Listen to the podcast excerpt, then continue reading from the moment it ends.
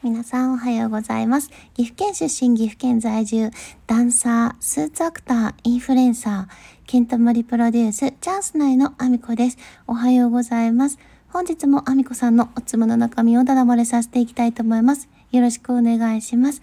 本題に入る前にお知らせをさせてください。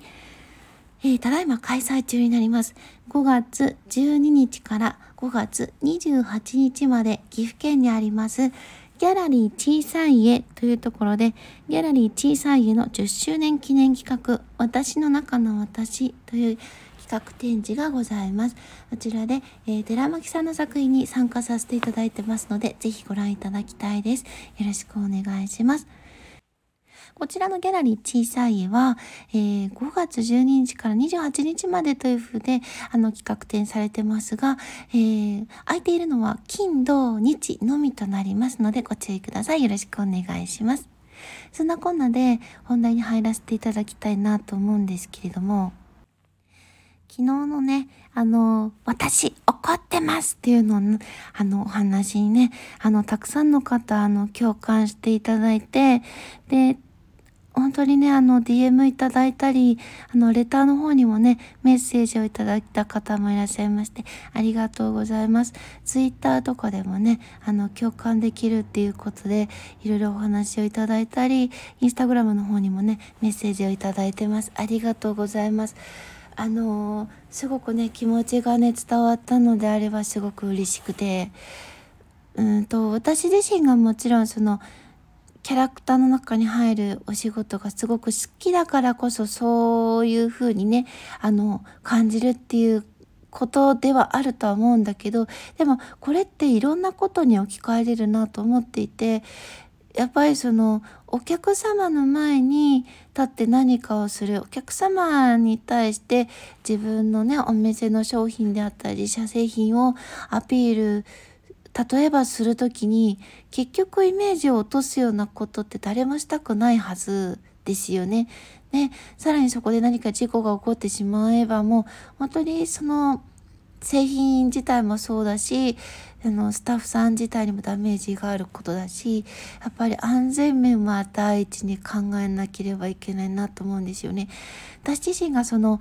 のそのキャラクターの中で本当にあの命を落としかけたっていうところに関して今日ちょっとお話をさせていただきたいなと思うんですけども。もうこれはねどこかということをお話ししてしまうと本当に大変な問題になってしまうので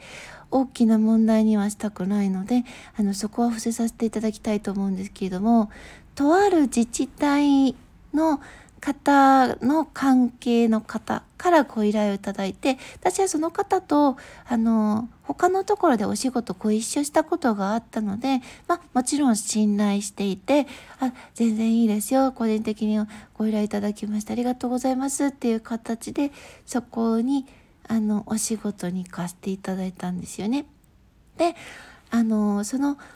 まあ、お祭りの中で、キャラクターと、とあるキャラクターで、あの、お客様の、あの、楽しんでるお客様の中を、ここにちはっていう感じで行くっていう、まあ、お仕事だったんですけども、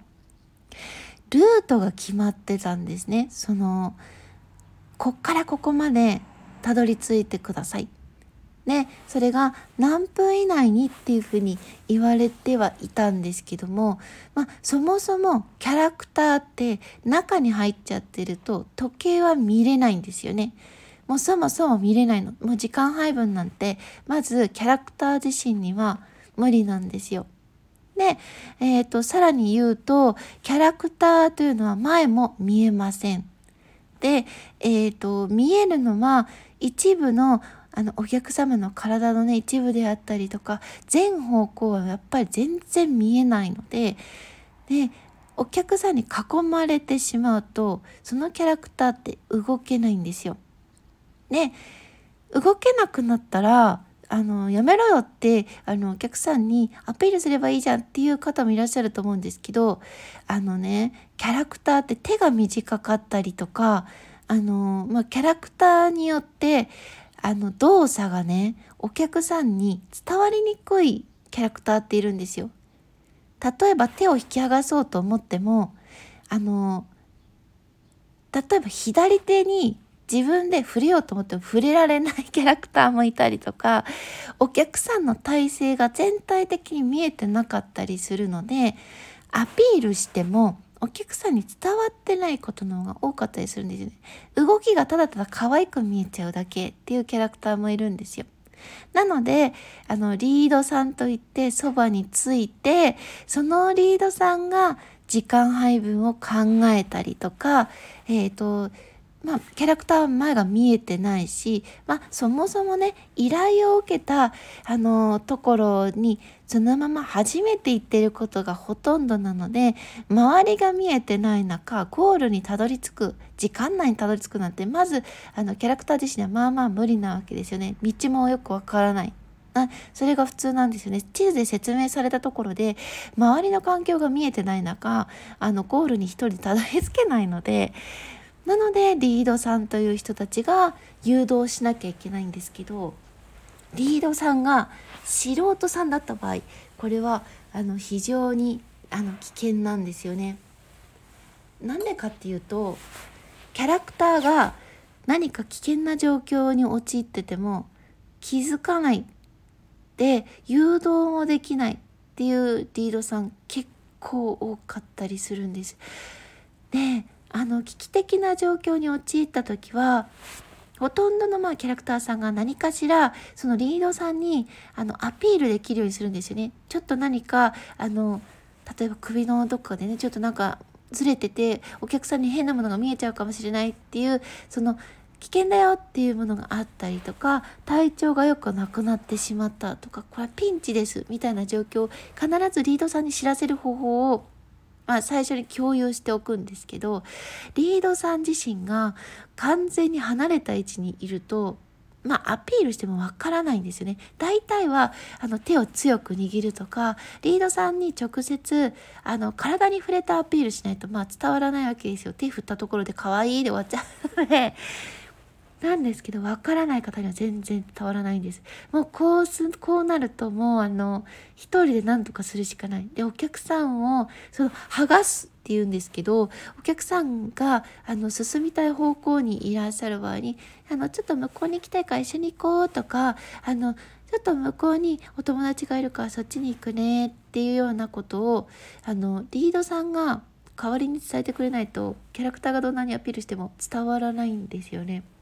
これがあの、まあ、裏側といってあまりねこれ以上言えないですけど、まあ、なかなかそのお客様に言葉をこうジェスチャーで伝えれるほどキャラクターってそんなにあのアピールできないんですよねそんなに手すごく複雑に人間のように動かないのでなかなか難しかったりします、まあ、そんな現状もある中でリードさんというものがま非常に重要であるということを昨日ねちょっとそこがねあの細かくお伝えできなかったのであのそこをねちょっとお話しさせていただきました。全部をね、ちょっとお話しすると10分以上になっちゃうので、今日はこの辺りにしたいと思います。そしてね、レターをいただいた方、とても、あの、嬉しいです。ありがとうございます。先日ね、あの、中日新聞の岐阜というね、あの、特集が、あの、挟まれてるんですけども、それに、あの、載せていただいたので、あの、それを見てね、あの、メッセージくださってすごく嬉しかったです。ありがとうございます。これからも、えー、コツコツ、えー、皆さんにね、知っていただけるように頑張りたいとと思います。そんなこんなで、えっ、ー、と、SNS の方一覧概要欄に載せてますので、えー、フォローしていただけると嬉しいです。 Instagram、Twitter、TikTok、えー、そして YouTube、えー、ノートなどいろんな SNS をやってます。そしてスタンド FM だけではなく、 Voicy でも放送してますので、そちらも合わせてフォローしていただけると嬉しいです。よろしくお願いします。そんなこんなで今日も一日ご安全にいってらっしゃい。